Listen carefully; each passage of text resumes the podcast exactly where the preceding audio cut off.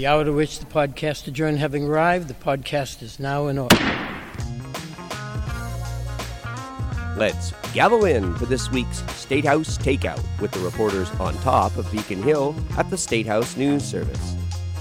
Here's Sam Doran. Well, it's been a busy week. House leaders gavelled into their first lame duck session in 26 years, unveiled their budget proposal for the fiscal year that started more than four months ago. Governor Baker tapped another nominee for the state's highest court and tightened coronavirus orders on gatherings, mask wearing, a new curfew, and and I I can't help but feel I'm missing something else. Uh, I'm I'm joined by Katie Lannan, Chris Lisinski, and Matt Murphy of the State House News Service. Um, g- guys, what am I forgetting there? Alex Cora. You're forgetting the Alex Cora news. right. And oh, besides Alex Cora, there was a bunch of stuff on Tuesday.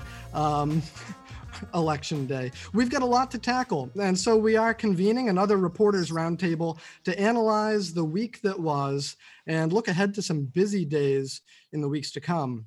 Now, it occurs to me, folks, those new executive orders from Governor Baker could have quite an impact today or heading into the weekend. Um, they went into effect uh, at the start of Friday. Everyone's got their eyes glued to the TV as we get closer to knowing who will be our president elect. And whenever we do know, some folks will be raising a glass in victory, others shedding tears in their beers, but they've got to stock up because starting today package stores and bars have got to stop serving you alcohol by 9:30 p.m. Just think how sad everyone would be if we we learn the results after 9:30 and it's too late to stock up. I say, you know, Sam, stock up early. I just, uh, I actually just got done writing that uh, maybe it's a good thing that we're all sitting at home, glued to our televisions, watching uh, native Dorchester son John King and Groton's own Steve Kornacki play with their magic walls and show us all the numbers. And no one's thinking about leaving their homes to go out and uh, party tonight or this weekend. So uh, I think maybe the governor caught a break this week. the other thing too is, I mean, with the election having stretched on for for days now, chances are you did your uh, your stocking up for whatever sort of celebratory or sorrow drowning provisions you probably did way back before polls even closed on Tuesday, as far back as that sounds at this point. It does sound like a long time ago. I, I, think you pointed out before we started taping, Katie, that it, it really does still feel like Tuesday as we sit here on Friday. It um, does. I, I know. I know. I'm going to pop a bottle of champagne just to celebrate that this week is over. now we might not know yet what the country's choice is for president, um, but we did find out, I guess, what Governor Baker's preference was.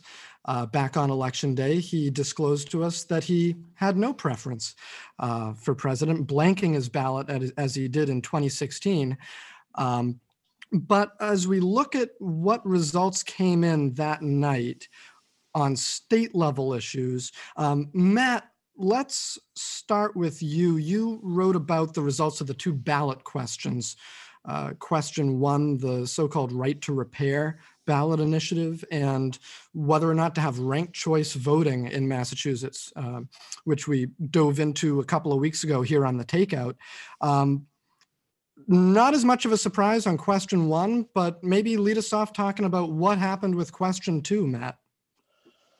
Well, question two, the ranked choice of voting question, this would have uh, allowed, uh, starting in 2022 for statewide elections, voters to uh, rank their ballots in uh, races where there are more than two candidates based on their uh, top preference, second preference, third preference. And uh, it would require that the eventual winner of any of these races get a majority of the votes. If not, uh, the lowest finishing candidate would get knocked off the ballot and their uh, votes reapportioned based on their supporters' second choices and so on and so on until there was a majority winner. Now, this did uh, fail. It was uh, much closer than ballot question one. It, uh, you know, it, it, was one of those questions that uh, looked and felt like it had a lot of support uh, going into election day. I mean, you couldn't uh, throw a rock around Beacon Hill without hitting a politician that had endorsed it. Uh, it was everyone from Deval Patrick and Bill Weld, uh, bipartisan former governors, to uh, Congresswoman Ayanna Pressley, both are U.S. senators, everyone that is except for Governor Charlie Baker, who in the waning days of the election voiced his and Lieutenant Governor Karen Polito's opposition to this. And it's hard to know exactly why voters uh, said no to this. Uh, on paper, I think to a lot of people it sounded like a good idea. Uh, sure, you know, you should win, uh, uh, or if you're going to represent a district or or a state, uh, the majority of the people should be behind you. but even Secretary Galvin, the day after, when he was asked to surmise why this didn't gain the traction it needed to pass, he said it just felt a bit too complicated to people. And I think people may have defaulted to, I'm not so sure about this, so I'm not going to change something that I know uh, and I'm comfortable with. Yeah. And Matt, you know, I, I have takeout on my mind a lot. And what jumped to mind for me was you're looking at a takeout menu and you see something that's got a bunch of ingredients in it that you don't really know what they are. And you pass on that and you just go with what you know um, you know, and that. yeah, especially. Especially with ballot questions, I think people, when they start reading the language, if they're not quite comfortable with it, it's easier to just check the no box than to sign up for a big change if you feel like you don't know what the consequences are going to be. The other notable thing with this question was actually with both of these questions was that in each case, the side that spent the least amount of money actually prevailed. And it was uh, most obvious in in question two, where the proponents, fueled by a lot of outside money, money coming in from outside of Massachusetts, uh, big donors like Kathryn Murdoch, like the son of George Soros, uh, and, and, other uh, nonprofits from Houston, and and uh, big wealthy donors, they raised and spent close to ten million dollars to try and pass this in Massachusetts the opposition, which was sort of fragmented, not really organized, didn't even have a committee until very late stages of this campaign. Uh, they raised uh, less than, I believe, $4,000. Uh, there was very little organized opposition to this. Uh, which is where I think you come back to this idea that voters uh, just couldn't get comfortable with the idea of this change. It worked out to, I, I believe, a statement from Paul Craney said this week, it worked out to about less than a penny per vote uh, from the no on two side. Yeah, and I, I think if you were to tell the uh, no on one people uh, that they they'd wish or, or, they'd trade places because they spent uh, well over you know into the 25 million plus range uh, on their effort to defeat question one and, and lost by a, a, significant three to one margin. So uh, they spent considerably more per vote uh, and lost. Now, Katie, on election night, you were covering some of the uh, federal races here in Massachusetts, and no huge surprises there with incumbents coasting the reelection, that sort of thing. Um, what what stuck out to you the most, though? Well, I think, like you you said, Sam. I mean, this is another year.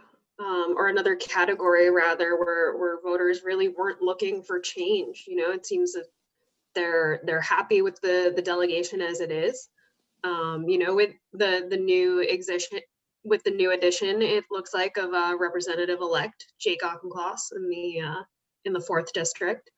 But you know, one thing that's I think worth noting too is that there's some some folks in the in the mass delegation who have pretty prominent roles. You know, from Katherine Clark, who's going to be running for assistant speaker um, Ed Markey, I think his primary win against Joe Kennedy was really kind of made him more of a, a, central figure, got caught, put some more eyes on the long-time lawmaker.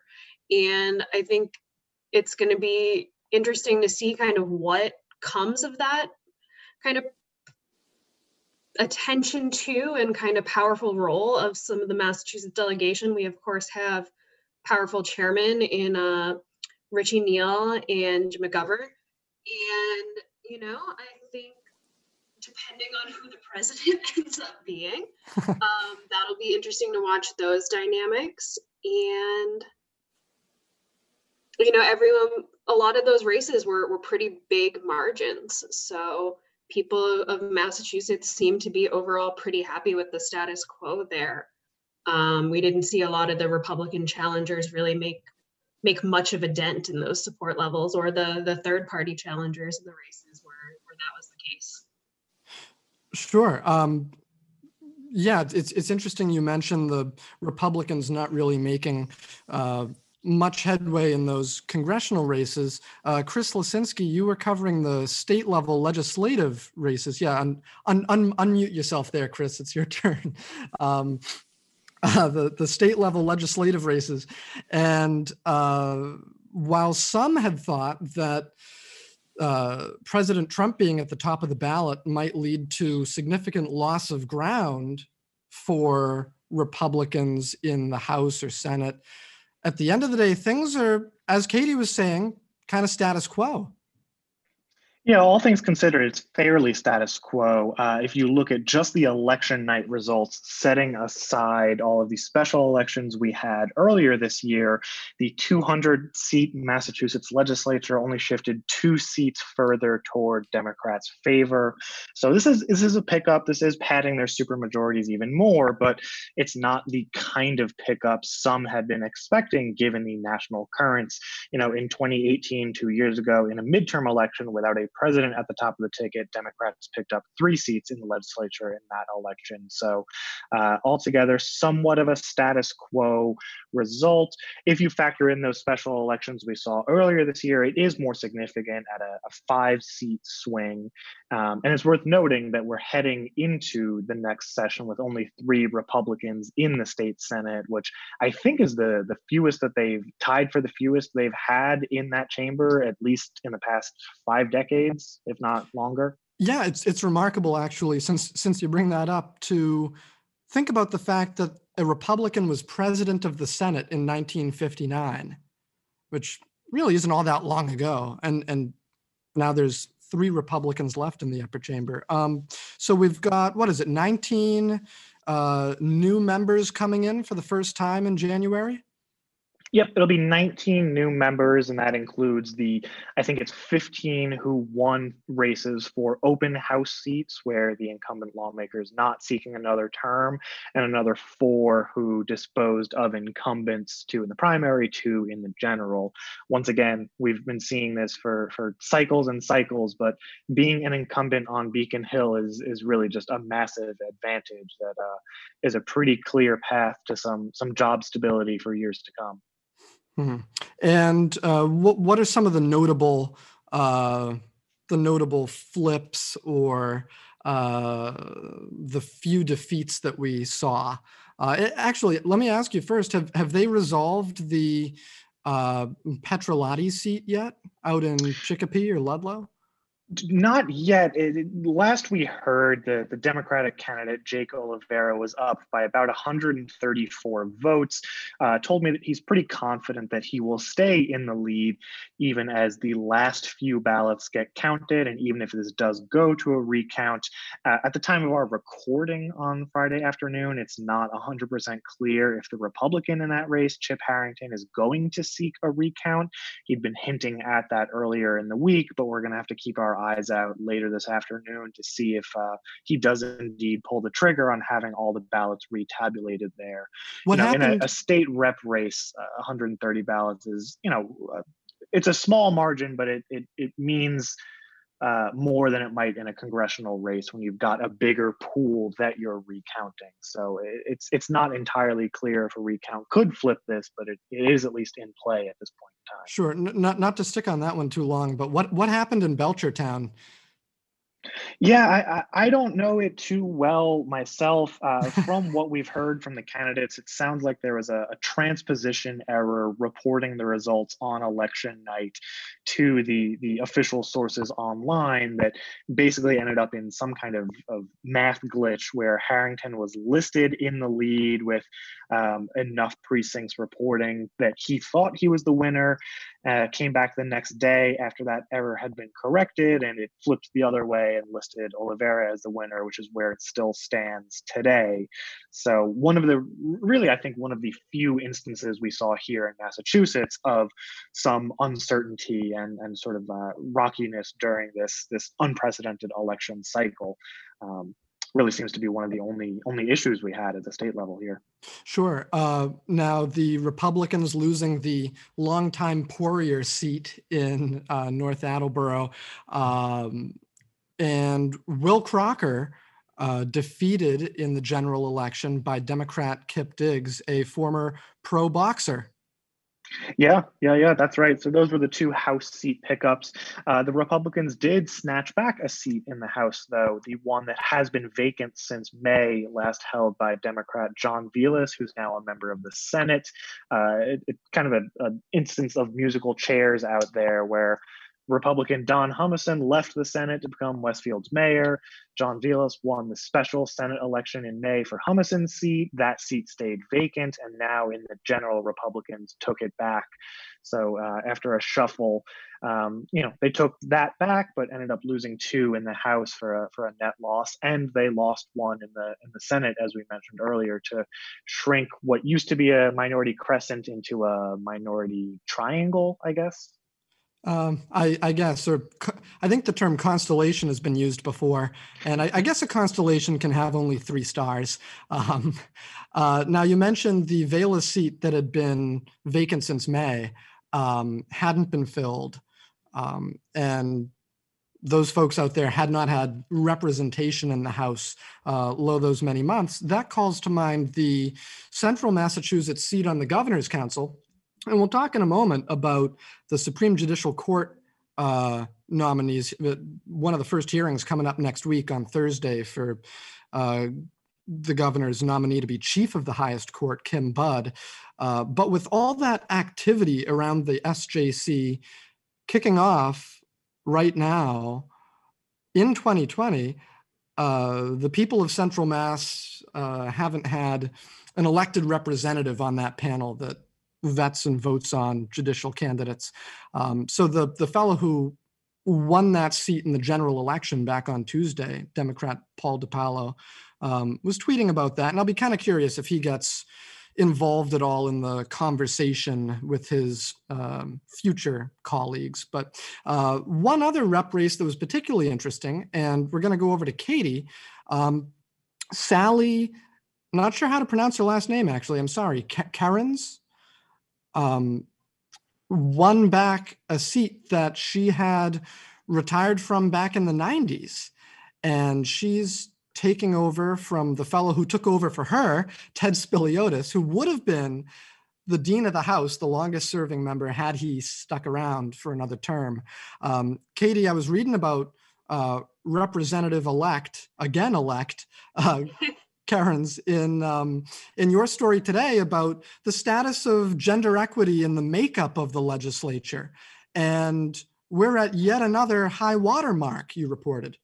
Yeah, uh, another high point, um, as was the case at the start of this cycle when women made up um, about 29% of the legislature. That's um, set to kick up to 31% in the in the new term in January. Um, still a long way to go for you know gender parity in the in Beacon on Beacon Hill in that regard in the legislature. Um, women, of course, make up about a, over 51% of the population in Massachusetts, so it's not a fully representative legislature, but there are there are gains being made there um, with seven new uh, new women poised to join the House um, and all 12 incumbent uh, female senators reelected.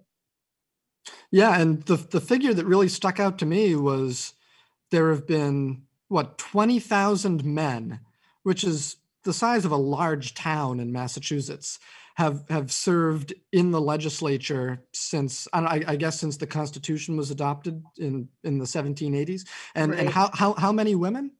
Um, 213 so far, um, based on the the the including the special election winners from this year. So I guess um, that'll that'll tick up a little bit more, but it's still you know we're going to be a, a, about well, I'm not going to try and do math on my in my head on a Friday afternoon, but it's it's especially small, not a, this Friday. a small percentage um, compared to the number of men historically, and it's really interesting when you think about it, because out of that 213, that's 50 sub 50 something of those are in there now. You know, about a quarter of that number are current legislators, um, which really I think kind of kind of puts into perspective how, how long a path it's been to get to this number. Um, you know, the the first female state senator was elected in 1937, um, and now they're on the the third female Senate president. That's a good point. That's a good point. And your story also pointed out currently treasurer, attorney general, auditor, lieutenant governor, um, as as far as women in in higher ranking roles of government. Let's take a look at SJC. While we've got you, Katie, um, uh, introduce us a little bit to the latest pick that came on a very convenient day. Um, election day. There was nothing else happening that day. um, well, it kind of worked out well because there wasn't much else going on in the afternoon when uh, the governor did have that press conference. All the action was uh, was later that evening, I guess but yeah, the governor announced his his second recent nominee after he uh, last month uh, nominated current Judge Kimberly Budd to be the Chief Justice of the SJC. Um, his new nominee is Appeals Court Judge Dalila Wendlandt, who um, comes from a really interesting background. Uh, she has mechanical engineering experience, uh, built a robot at MIT, as I'm sure you know all of our listeners and myself have also done. Um, I'm still working on mine. Yeah, it takes some time. Um, hey, if you're not using the, the pandemic stay-at-home time to, to build a robot, what are you doing? Uh, other than just trying to get through it. But she would be the the first Latina justice uh, on the High Court.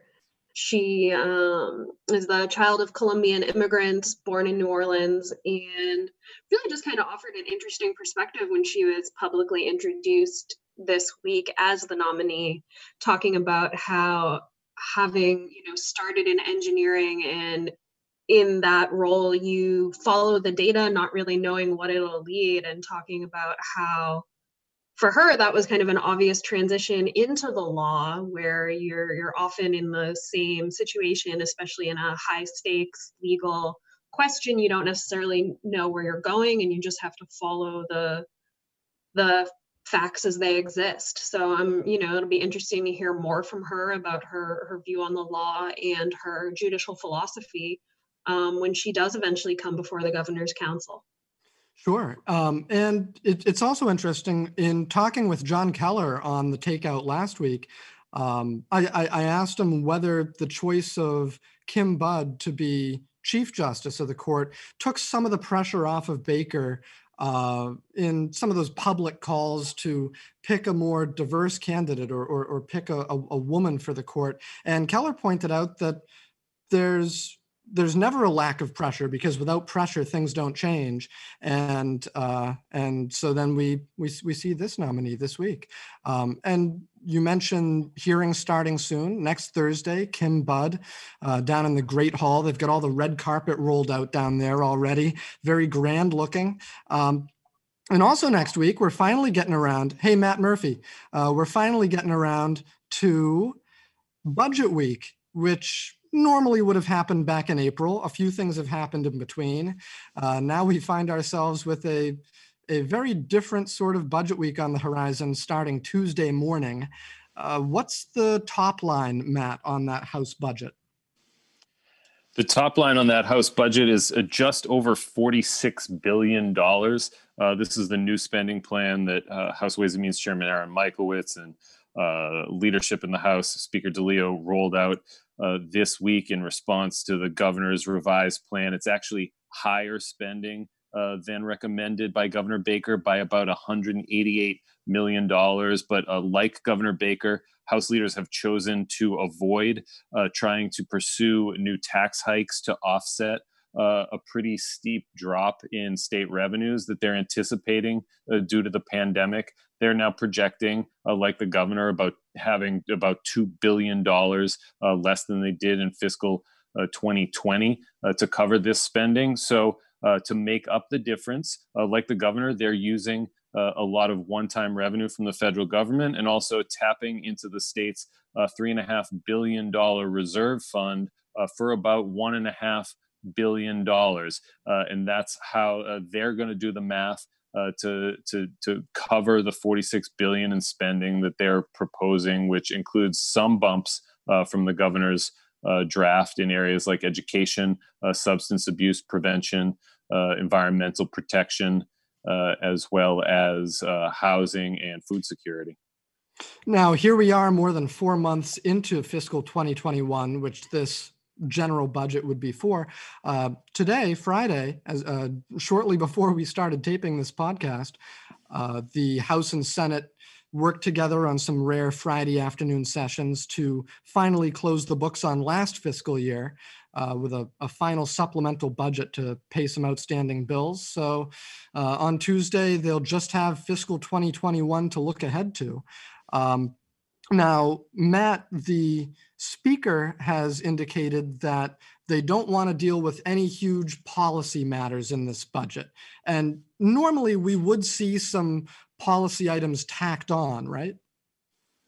Normally, you would in a budget process. I mean, maybe mercifully for us, I got to tell you, Sam, I was really looking forward to taking that breather that we usually get after a big election cycle like this. Instead, uh, because of the pandemic, we're plunging into what feels like uh, another end of session flurry of activity in the legislature, starting with uh, this budget process.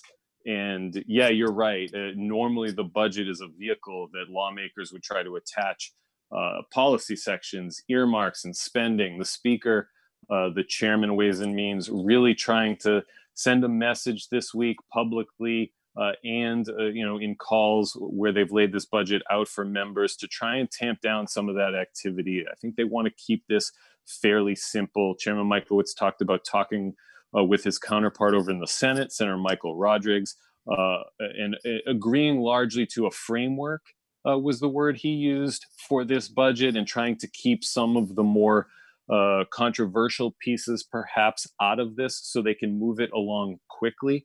Uh, the speaker said that he would like to get this done by the end of the month. The governor said Thanksgiving. Uh, the speaker said, yeah, that would be great, uh, you know, but maybe more realistically by the end of November, if not shortly thereafter. And by any stretch, that would be a very aggressive timetable in any year. Usually, this process plays out from April to May. Then it goes into negotiations with the Senate. Uh, it spills over into July. So that's usually a four plus month process. Uh, they're trying to do it now, uh, perhaps in a matter of weeks, and they're doing it that quickly, or at least trying to, because they want to quickly turn their attention to FY22, which doesn't start until July 1st, but it's going to be equally challenging.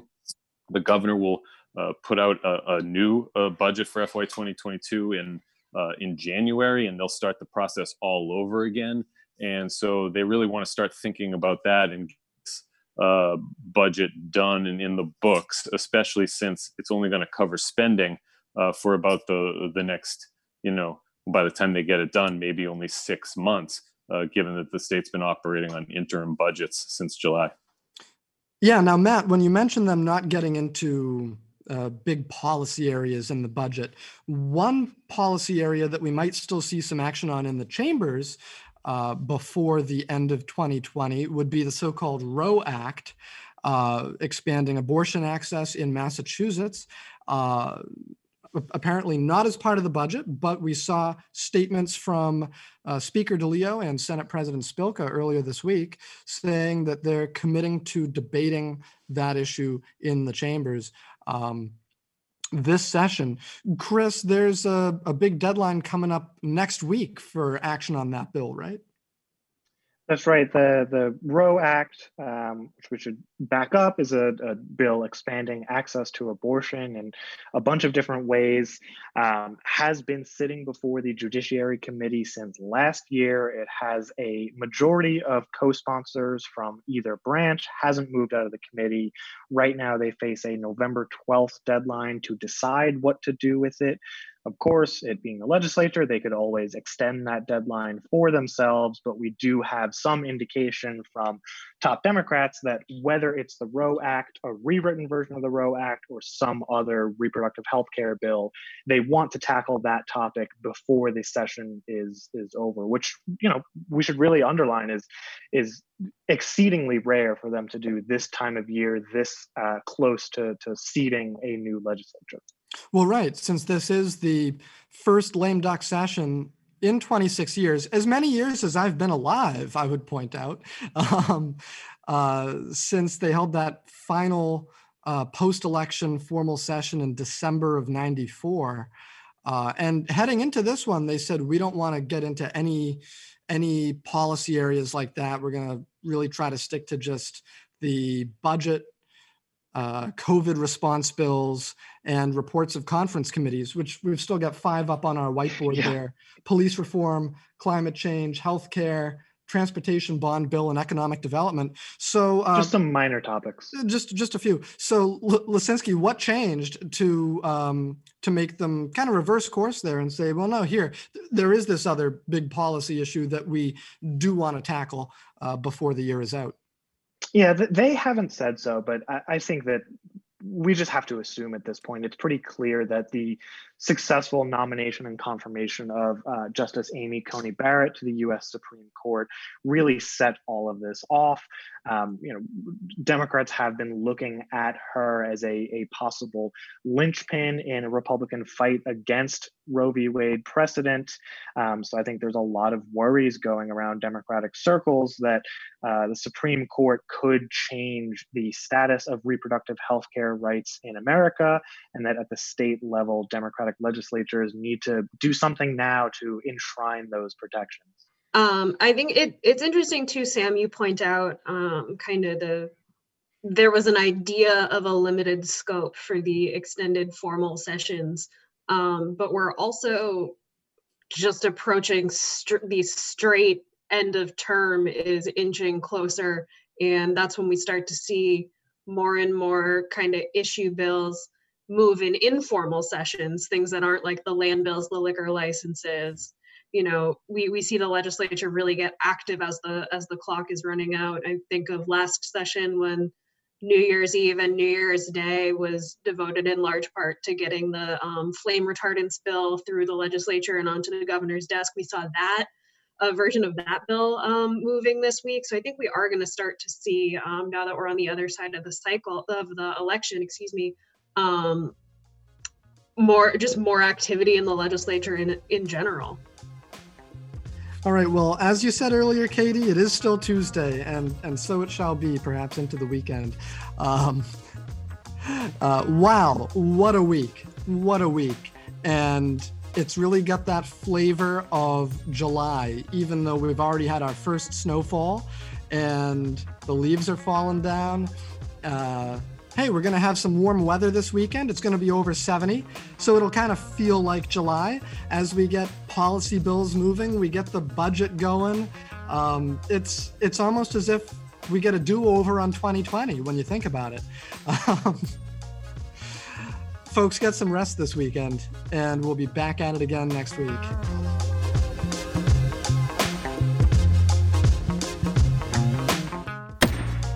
State House Takeout is a production of the Statehouse News Service. And for a daily fix of Statehouse headlines, visit massterlist.com. MASSterlist with two S's.